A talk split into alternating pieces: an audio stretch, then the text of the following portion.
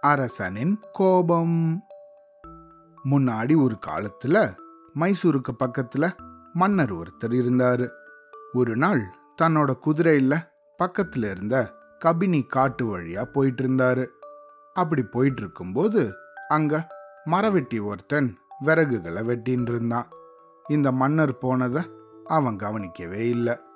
அப்படி அவனை தாண்டி இந்த மன்னர் குதிரையில போயிட்டு இருக்கும்போது தனக்கு இந்த நபர் வணக்கம் செலுத்தலையேன்னு அந்த மன்னருக்கு ரொம்ப கோபம் வந்துடுச்சு. உடனே தன்னோட குதிரையிலேருந்து இறங்கி இந்த பாரியா என்ன நீ? நீ மாட்டுக்கும் மரம் வெட்டின்னு இருக்க மன்னர் ஒருத்தன் இந்த பக்கமாக போகிறது தெரியலையா? எனக்கு வணக்கம் செலுத்த முடியாதா? அப்படின்னு ரொம்ப கோபப்பட்டாரு. இந்த மன்னரோட கோபத்தில் நியாயம் இல்லைன்னாலும் இவரோ ஒரு கோவக்கார மன்னர். தேவையில்லாததுக்கெல்லாம் கோவப்படுவார்.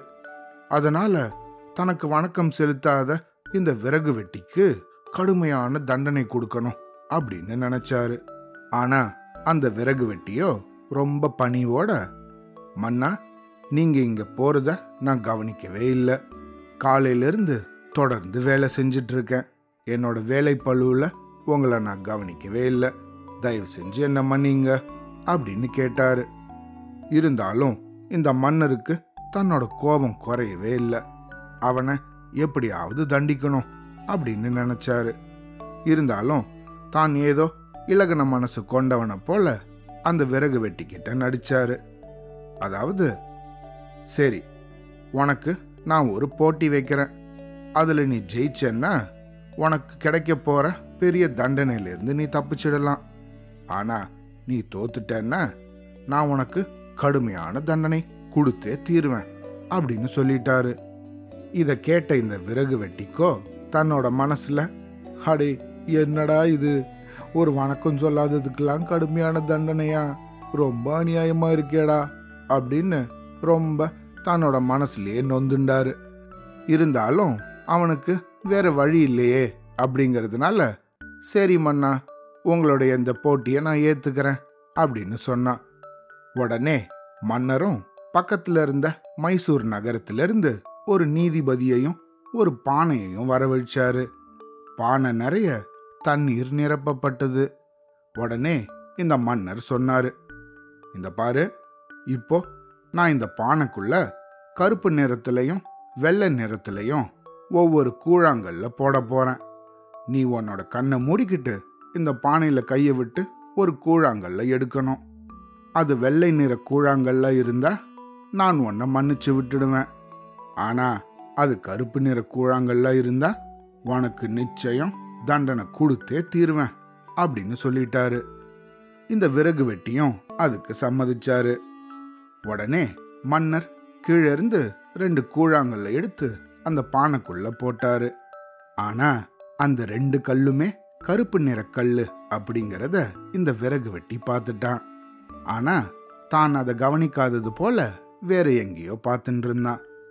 நீதிபதியும் இந்த விறகு வெட்டிக்கிட்ட இந்தப்பா உன்னோட கண்ணை முடிக்கிட்டு பானைக்குள்ள கையை விட்டு ஒரு கூழாங்கல்ல எடு அப்படின்னு சொன்னாரு. பானைக்குள்ள போட்டிருக்க ரெண்டு கூழாங்கற்களுமே கருப்பு நிற கற்கள். எதை எடுத்தாலும் நமக்கு இந்த மன்னர் தண்டனை கொடுக்க தான் போறாரு. என்ன செய்யலாம்? அப்படின்னு இந்த விறகு வெட்டி கவலையோட தன் மனசுக்குள்ளேயே கொஞ்சம் யோசிச்சான். கொஞ்ச நேரத்திலேயே ஒரு முடிவுக்கு வந்தவனா தன்னோட கண்களை மூடினபடி இந்த பானைக்குள்ள கையை விட்டு கூழாங்கற்களை தேட ஆரம்பிச்சான். சில வினாடிகள்லேயே இந்த பானைக்குள்ள இருந்து ஒரு கூழாங்கல்ல வெளியே எடுத்தான்.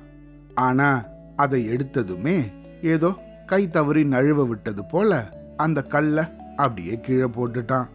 இதுக்கு முன்னாடியே இந்த பானைய சுத்தி நிறைய கற்கள் இருந்ததால அவன் தவற விட்டது. எந்த கல்லுன்னு கண்டுபிடிக்க முடியாதபடி ஆயிடுச்சு.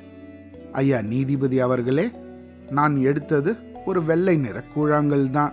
என்னோட கை தவறி கீழே விழுந்துருச்சு. மன்னிச்சுக்கோங்க அப்படின்னு சொன்னபடி கீழே கடந்த கற்கள்லிருந்து ஒரு வெள்ளை நிற கல்லை எடுத்து நீதிபதி முன்னாடி நீட்டினான். ஆனா அவருக்கோ சந்தேகம் வந்துடுச்சு. நீ எடுத்தது வெள்ளை நிற கல்லுதான்னு எப்படி நம்புறது? அப்படின்னு கேட்டாரு. ஐயா அப்படி என் மேல உங்களுக்கு சந்தேகம் இருந்தா பானைக்குள்ள இருக்க இன்னொரு கல் எடுத்து நீங்க பார்க்கலாமே அப்படின்னு சொன்னா இந்த விறகு வெட்டி. அதன்படி பானைக்குள்ள இருந்த அந்த இன்னொரு கல்லை எடுத்தாரு நீதிபதி.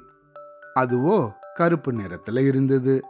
அது கருப்பு கல் அப்படிங்கறதால இந்த விறகு வெட்டி எடுத்தது வெள்ளைக்கல் தான் அப்படின்னு நீதிபதி தீர்ப்பளிச்சாரு. இந்த தீர்ப்பை கேட்டதும் மன்னர் தன்னோட மனசுல அடடா இந்த விறகு வெட்டிய கடுமையா தண்டிக்கணும்னு நினைச்சிருந்தேனே இப்ப அது நடக்காம போயிடுச்சு அப்படின்னு தன்னோட போட்டியில தானே தோல்வி அடைஞ்சதை நினைச்சு அரண்மனையை பார்க்க நடைய கட்டினா. அப்பாடா நல்ல வேலை இந்த முட்டாள் மன்னர்கிட்ட இருந்து நம்ம தேவையில்லாம தண்டனைக்குள்ளாகிறதுல இருந்து தப்பிச்சோம் அப்படின்னு தன்னோட சமயோஜித புத்தியை நினைச்சு இந்த விறகு வெட்டி தன்னைத்தானே பாராட்டின்டான் இந்த கதையிலிருந்து நம்ம என்ன தெரிஞ்சுக்கணும்? இந்த மன்னர் போல தேவையில்லாம அடுத்தவங்க கிட்ட கோச்சிக்க கூடாது.